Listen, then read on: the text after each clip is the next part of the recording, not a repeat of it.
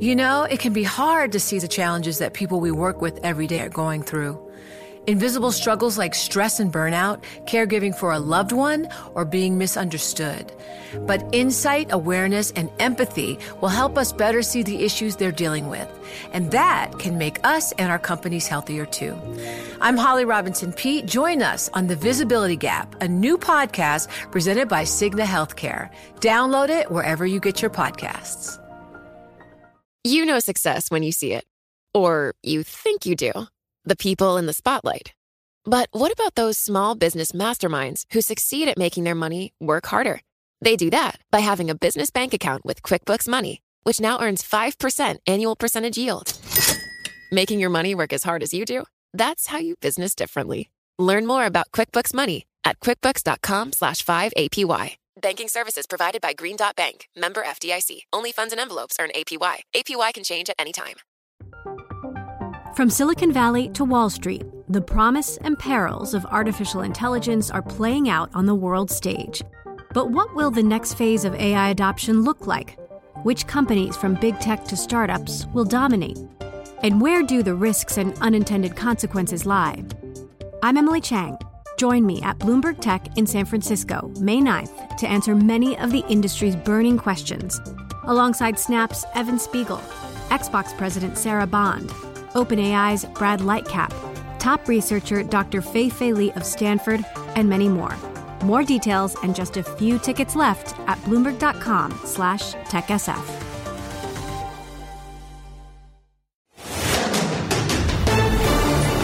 This is Bloomberg Law with June Grosso from Bloomberg Radio. The Supreme Court is becoming a daunting obstacle for President Biden's agenda. Without a working majority in a deeply divided Congress, Biden has had to rely on administrative agencies to implement his policy goals. And the conservative justices on the court are embracing a judge made major questions doctrine that signals trouble ahead for broad assertions of agency power, including efforts to address climate change. Joining me is Pat Parenteau, a professor at the Vermont Law School. Is this court taking aim at what's called the administrative state? Yes, that's what the major questions doctrine that they've been invoking lately, like in the OSHA case, is really all about. It's curtailing the power of administrative agencies that the conservative justices are at least skeptical of, if not outright hostile to. What is the major questions doctrine and when did it become doctrine?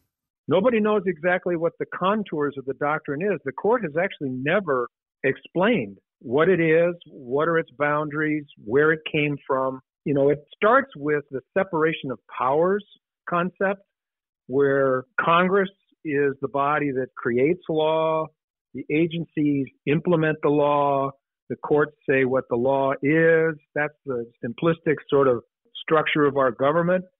And the conservative justices are constantly limiting the power of agencies to act as legislatures and sort of create law in their own right. That's what the concern is, the philosophical concern is. And it manifests itself in this doctrine that they've created, or fiction really, of the major question, which is any decision or rule that has major economic and social consequences whatever that means, should be subject to stricter scrutiny. And the court is saying we want to see explicitly from Congress a delegation of authority with limitations, what they call the limiting principle, uh, when they delegate authority to agencies. And unless these conservative justices are, are satisfied that Congress has deliberately, intentionally given the agencies this much power and put some limits on that power, then the courts are going to step in and say the agencies do not have that kind of authority. It's particularly true in cases like this recent OSHA case, where you have an agency issuing rules unlike rules they've issued in the past. So in the OSHA case, of course, we're talking about COVID exposure in the workplace. And even though, you know, clearly COVID is a danger in the workplace when people are closely packed together, the conservative members of the court said, yes, that's true, but it's not limited to the workplace. It's general. It's in the whole public. It's in all kinds of public spaces. So we don't think Congress contemplated giving OSHA the power to regulate a broad public health problem like the COVID pandemic in the workplace. So that's an example, I guess, of, of where the conservative members of the court are looking for opportunities to rein in, as they see it, overreach by the agencies. If you subscribe to that doctrine, does that mean you believe that Congress is so smart and intuitive that when they pass the laws, they can anticipate all the different problems that may come up? For example, COVID. That is exactly the right question. It's totally unrealistic to think that Congress could anticipate every permutation of a social issue, a public health issue like COVID, or a public health and safety issue like, for example, climate change, which is an impact on everything. And when Congress legislates, it does so at a moment in time based on the information that it has, trying to anticipate where things may go and try to get ahead of problems that are, affecting public health and safety. But they can't possibly know all the contours and, different situations that may arise or how science may evolve to identify new threats. For example, we've now discovered that these so-called forever chemicals like PFAS and PFOA and probably hundreds more like them pose actual serious public health threats to people, even though these chemicals are found in, in everyday products, including pizza boxes and, of course, firefighting foam, Teflon uh, in, in your kitchen. And now we understand that at very low levels, in the parts per trillion, these kinds of chemicals, which are very persistent, don't break down, and can cause different kinds of health effects, including cancer for some of them. Now we find, after the fact, that they're a real serious problem. They're contaminating water supplies around the country. And so now EPA, of course, is beginning to address that. But that's something that Congress couldn't have foreseen when it was passing laws in the 1970s dealing with toxic substances. They have to give these expert agencies the discretion and the authority to go out and investigate problems. And when they find them, deal with them. You can't be running back to Congress every single time you find a new chemical on the market that poses a threat. That, that would cause the whole process to break down. So this major questions doctrine is built on a false premise that Congress could in fact understand what the threats are and specifically identify them when they give the agencies power to address them.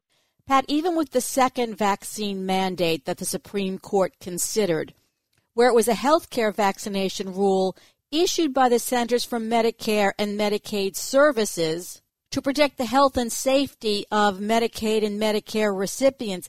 Even there, four justices thought that that agency didn't have the power to protect those patients. Right. And that's very true of EPA. You know, EPA has this incredible array of statutory authority and, and, and mandates, really, to address these problems. And so, you know, EPA over now um, going on 50 years um, has, um, excuse me, accumulated um, expertise um, to to address these these issues, and the you know the fact that that the, the fine grained details of which type of regulation should be used to address which kind of problem. Again, that that is really not something that members of Congress who are generalists, they're not experts. I mean, they may have some specific expertise in c- certain areas, but they certainly don't have the kind of expertise that an agency like EPA has accumulated with 17,000 people on the payroll and 20,000 contractors that they do they contract with to do investigations. You know, that kind of capacity, institutional ability to deal with these issues and design regulations appropriately to to address them in the probably in the most efficient and cost effective way you can. You know again that's not something congress is even capable of doing. So there has to be some level of trust that when congress authorizes agencies to act the agencies will act in an appropriate way. And of course the courts are always there to police what the agencies are doing and if they find that an agency has really gone uh, you know, in an unreasonable way, um, they can correct that. So that's the way the system really was designed with checks and balances. It, it's worked pretty well. And, you know, the Supreme Court to arrogate to itself the decision about what, uh, how a statute should be interpreted and, and, and whether Congress has been clear enough in its direction to the agency. There's some room for the court to, to you know, look at those questions, but to arrogate to themselves the decision that no, OSHA does not have the authority to address a public health crisis that is unmistakable across the country. You know, that's going too far, I think. That's the court becoming an activist court and a court of, you know, not last resort, but first resort, saying we're going to decide how much power these agencies have. So tell us about the case of West Virginia v. EPA that's coming up next month. Right. So this is the case involving regulation of carbon dioxide and other greenhouse gas emissions from power plants, primarily, of course, coal fired power plants. Gas fired plants don't have nearly the same problem as coal fired plants, at least at the combustion stage of, of greenhouse gas emissions. So, you know, coal fired power plants are the single largest industrial source uh, of these emissions that we have to bring under control if we're going to deal with the climate crisis. And um, it's been a subject, of course, of, of, of vigorous debate and controversy. Uh, the state of West Virginia and their Attorney General Patrick Morrisey, you know, has been the, the has spearheaded the effort to prevent EPA from requiring sort of more, I guess I'd say, aggressive measures to reduce emissions from these plants, including switching from coal to gas or switching from gas uh, or coal to renewables. Um, and in EPA's Clean Power Plan under the Obama administration, it did propose a rule. It, it's called guidance, but it has the force of a rule um, that would, would gave gave the states some flexibility in bringing these emissions down, but it clearly identified what we call generation shifting as a major strategy.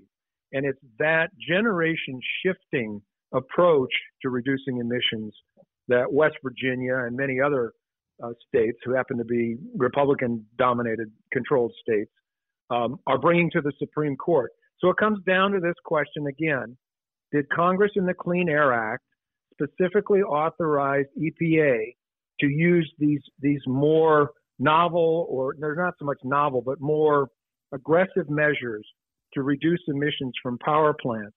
Not just generation shifting, but also things like emissions trading, which of course we have used for years to address things like acid rain, which is a long range transport problem, you know, comes from faraway sources and causes problems to forests and, and, and, and lakes and streams um, from power plants located far from the places where they're impacting those resources. And EPA for a long time has designed in a variety of ways. Smog is another one where you have ozone pollution, smog pollution that travels across many state lines. EPA came up with an emissions trading program to cost effectively reduce these emissions by saying we'll over control emissions at one source to allow another source to continue to emit. And by doing that, we'll find the most cost effective or cheapest way to reduce those emissions. And they've been very successful with that kind of an approach.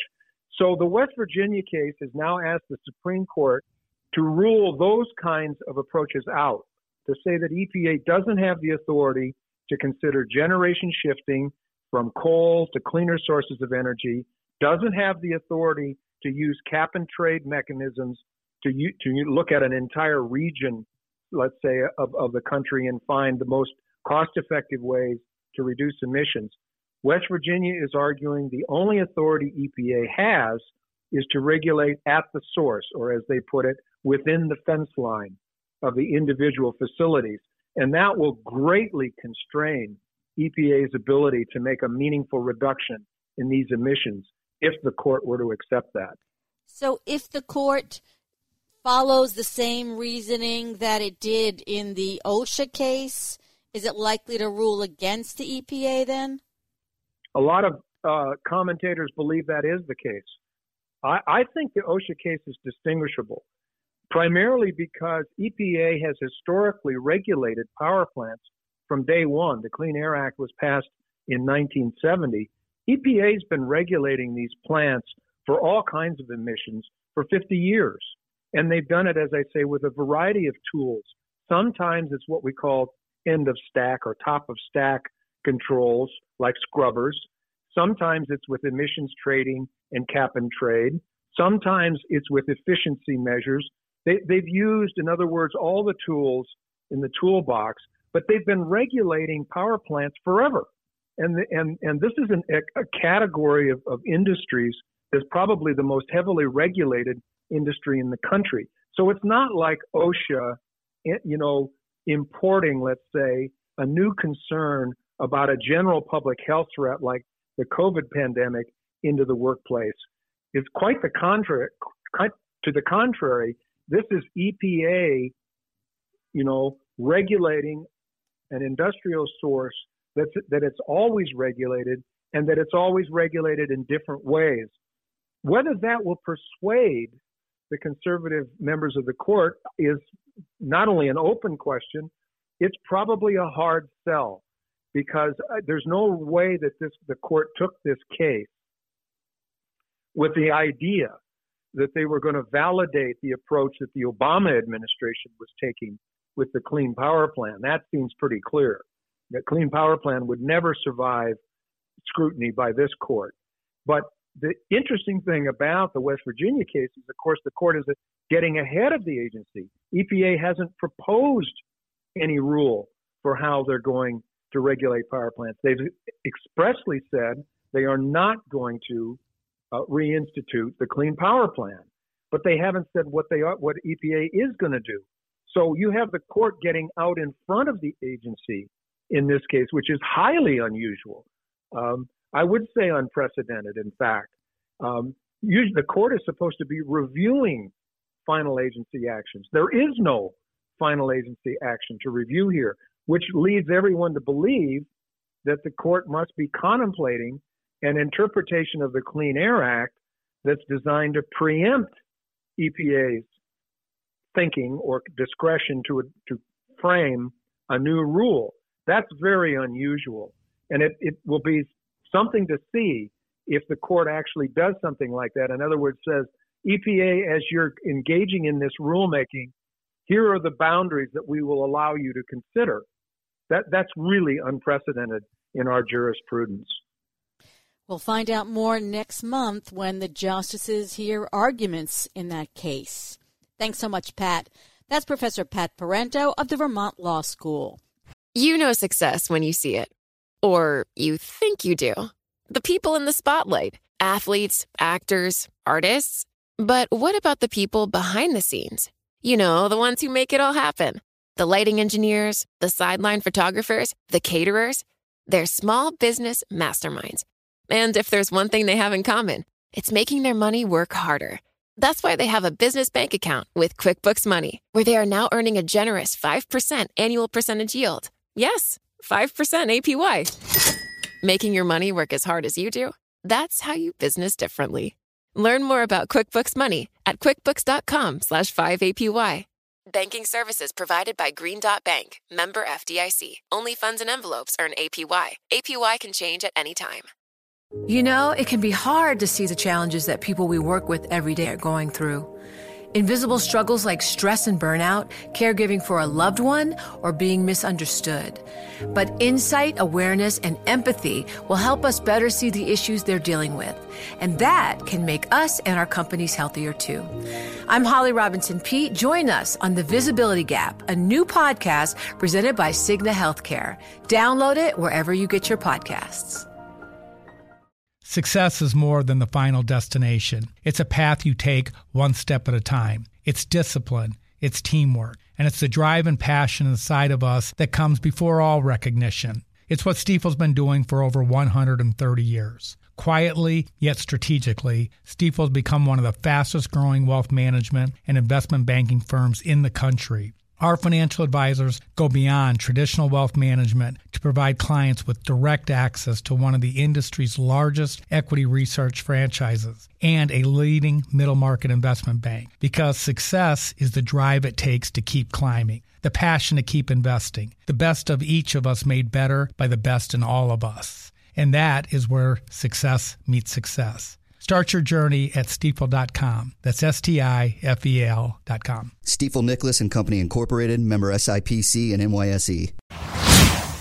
President Joe Biden's antitrust regime is facing its first big test of the year. Microsoft's $69 billion all cash takeover of Activision Blizzard brings together two major gaming platforms in a deal that directly affects consumers. The agreement is likely to get an extensive review by the FTC or the Justice Department, the two antitrust regulators that have announced they're ready to increase their scrutiny of deals in general. Joining me is Jennifer Rie, Bloomberg Intelligence Senior Litigation Analyst. U.S. antitrust enforcers announced an effort to toughen merger review. Was this expected? Oh, yes. I think that this has been a long time coming. Um, you know, there's just been chatter in the industry for, for several years now. I, and when I say the industry, I mean like academics and economists and, and stakeholders in the antitrust world that antitrust enforcement over time has become too lax. Now, now that's not, you know, the majority view necessarily, but there's a strong view out there in the industry that for whatever reason, you know, whether it's been a failure of enforcement by the Department of Justice or FTC, or whether it's been difficulty in the courts to get those decisions and set, you know, precedent that's helpful for future cases, that for whatever reason enforcement has become too lax. And I think one of the missions of President Biden when he came in and the antitrust enforcers that he has appointed has been to deal with this and to figure out whether, in fact, it has been too lax and what needs to be done about it and to try to tighten it up. So they had this press conference. Did they explain what they're looking to do? They did. So the press conference was targeted to what are called the horizontal merger guidelines. Now, there are two different guidelines called the horizontal merger guidelines and the vertical merger guidelines, and they are used by the agencies to, to give them sort of a step by step framework by which to analyze the deals that come before them and get reviewed. You know, they basically say, you know, here's what you should be looking for or how you should be conducting a review of these deals to determine whether they may harm competition and, and essentially, you know, create a monopoly or violate the law. So it's these guidelines that have been followed now for several years. The horizontal guidelines were last updated in 2010. The vertical guidelines were actually updated not very long ago during the Trump administration, but that update was then rescinded by the current Federal Trade Commission, which now is, has no vertical guidelines. The Department of Justice still has the old ones. And essentially, what they're asking is whether or not it's time to update both sets of guidelines. And, and when I say horizontal and vertical, horizontal meaning they provide a framework for assessing deals um, where the companies are direct horizontal competitors. They both basically compete to offer the same product or service. The vertical guidelines are targeted to uh, mergers that result in vertical integration. So, in other words, like a distributor buying a supplier. Um, or a manufacturer buying a distributor, something like that. They're operating at different levels of the supply chain in the same industry.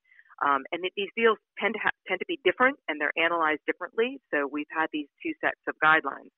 Um, and what they're asking is whether they should be put together. Uh, in in the press conference, they said, you know, maybe one option would be putting vertical and horizontal merger guidelines together and just having a set of merger guidelines, um, and whether or not they all need to be updated to better reflect you know, the current economy, you know, the digital markets that we live with today, um, you know, how we assess these deals and whether we're appropriately catching the deals that we should that potentially violate the antitrust laws. Are the tech giants at risk? Is one particular sector more at risk than others? I think probably big tech, I'll say, is slightly more at risk, although uh, because some of the changes that they're thinking about or looking at are directed toward elements of, of the economy that really only apply to big tech, like data aggregation or uh, the acquisition of a nascent startup competitor. But these are guidelines that apply to all mergers across the board.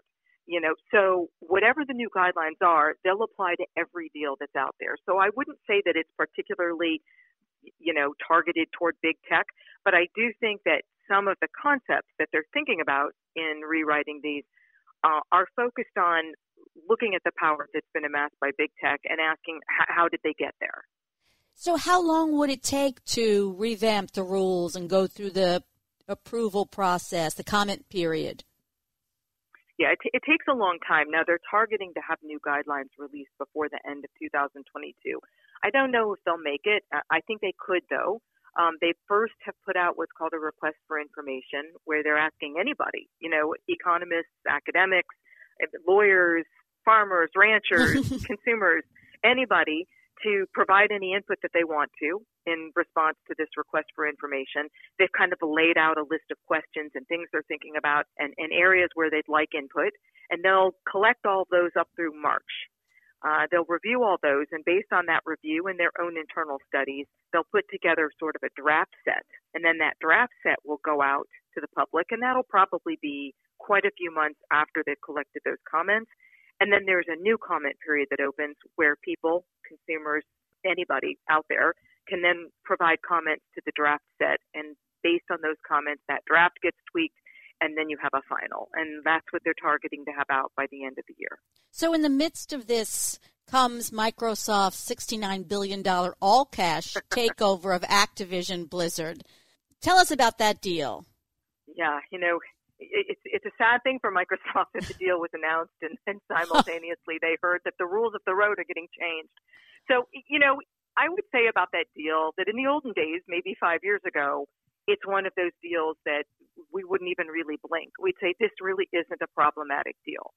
Um, it has both horizontal and vertical aspects. We, we, they do compete, both companies, in developing and publishing games. And then Microsoft also competes further downstream from that in the distribution of games and operating a storefront on its Xbox, which is a console to play digital games. So it has that vertical aspect also. The horizontal aspect is really not problematic. You know, Microsoft is very small in the scheme of things in a pretty fragmented and competitive market for game development, and Activision actually is too. You know, we don't know what the market shares are combined in, in just the U.S. market, but globally combined, they'd have about 10 or 11 percent, which is just not usually, you know, a level of market share that raises concerns. On the vertical side, I'll say ordinarily years ago, we wouldn't have had concerns either. But that's where I think things are changing and where these rules of the road may change. There has been really a, a lot of changes with the way we think about the potential harm that can be caused by vertical integration in the last couple years. And these agencies are particularly cognizant of those sorts of deals. And so they'll be looking at whether or not there could be harm from the market caused by Microsoft foreclosing its rivals in the distribution in that console world of games by keeping the, the popular Activision games or all the Activision games from its rivals in order to harm its rivals and boost its own business. And, and they'll be looking at that and they'll have to determine whether Microsoft has the incentive and the ability to do that. Economic incentive. Does it does it make sense for Microsoft ultimately to do that in an economic sense? Now now those are that's the way it would be looked at today. We don't know how those rules are going to change. So with these new guidelines, there might be something that uh, impacts this deal more so than we understand it to be impacted today normally you'd ask in a vertical deal whether there's market power upstream or downstream. And in this case, I, I don't think there's market power either in the distribution end or in the development and publication end of games. But and ordinarily, that probably wouldn't have succeeded in, in the court challenge. But we don't know how these guidelines might change, and we don't know how that might influence a judge down the road if a challenge were to be brought. So I think it's an interesting time from Microsoft, um, and I think that they're going to get in-depth scrutiny of this deal. And I think it's even possible they could face a challenge at the end of that road. Um, as things stand today, I wouldn't see that challenge having a great chance of success in court. But as I said, things could change, the rules of the road could change, and, and a judge could take that into account. these guidelines are not binding on the court. Um, they're just meant to be guidelines, but they are often cited as persuasive. They are often followed by judges. So it would remain to be seen how a judge would treat a situation where they might have a new set of guidelines that say something different than the old ones, uh, but precedents that that have you know struck uh, granted clearance for similar deals in the past. I, I say like AT&T Time Warner, which probably would be a kind of a similar case in court. Has Microsoft drawn less scrutiny than the other tech giants since it was sued by the Justice Department two decades ago? You don't hear about Microsoft as much. You don't, and I definitely think it hasn't been the focus. It hasn't been talked about or as much of a focus of of criticism for antitrust conduct as much as Google, Amazon, Apple, and Facebook have. But remember that you know, as you pointed out, Microsoft got in a lot of trouble years ago went through a long, long period of scrutiny, eh, you know, a court battle that they essentially lost, even though they ultimately weren't broken up. And they had to be, they were operating under constraints for many years after that because they entered a consent agreement agreeing to behave in certain ways.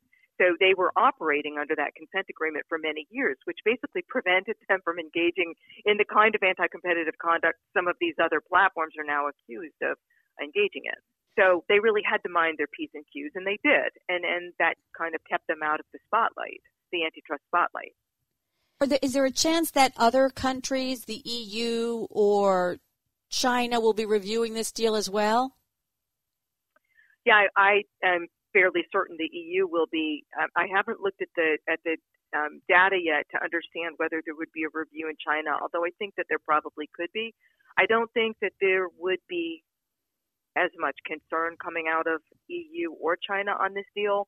You know, the EU recently cleared Microsoft's acquisition of another game company called ZeniMax, uh, which, like Activision, smaller than Activision, but like Activision, also developed and published games. And the European Commission published a pretty lengthy opinion on, you know, how they cleared that and decided it wouldn't cause harm. And a lot of the principles that they talked about in that decision would apply to this matter as well.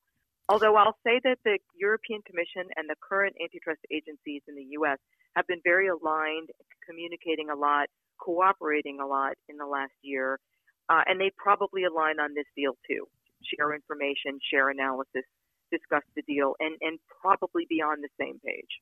And Activision has been shrouded in controversy since last July after a California state agency filed a sexual bias lawsuit against it. Microsoft will be taking over all those lawsuits, I assume.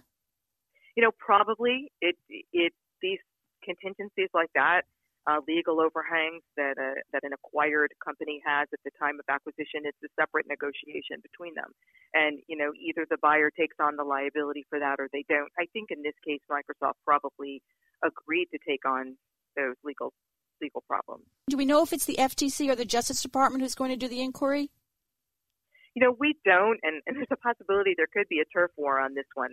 you know, there's no clear reviewer, and they both may be interested. The DOJ obviously usually tends to take on matters that concern Microsoft.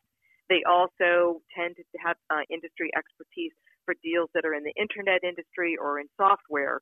But the FTC, on the other hand, generally has industry expertise in hardware matters, um, may be very interested in this case.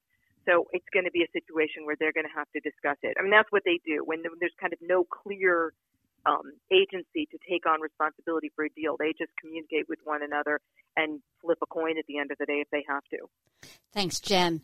That's Bloomberg Intelligence senior litigation analyst Jennifer Rie. And that's it for this edition of the Bloomberg Law Show. Remember, you can always get the latest legal news on our Bloomberg Law podcast. You can find them on Apple Podcasts, Spotify, and at www.bloomberg.com slash podcast slash law. And remember to tune into the Bloomberg Law Show every weeknight at 10 p.m. Wall Street time. I'm June Grosso, and you're listening to Bloomberg.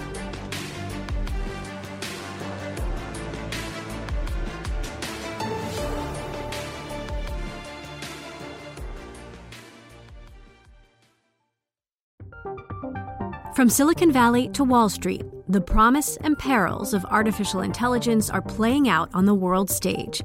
But what will the next phase of AI adoption look like? Which companies, from big tech to startups, will dominate? And where do the risks and unintended consequences lie? I'm Emily Chang. Join me at Bloomberg Tech in San Francisco, May 9th, to answer many of the industry's burning questions, alongside Snap's Evan Spiegel, Xbox President Sarah Bond, OpenAI's Brad Lightcap, top researcher Dr. Fei Fei Li of Stanford, and many more. More details and just a few tickets left at bloomberg.com slash techsf.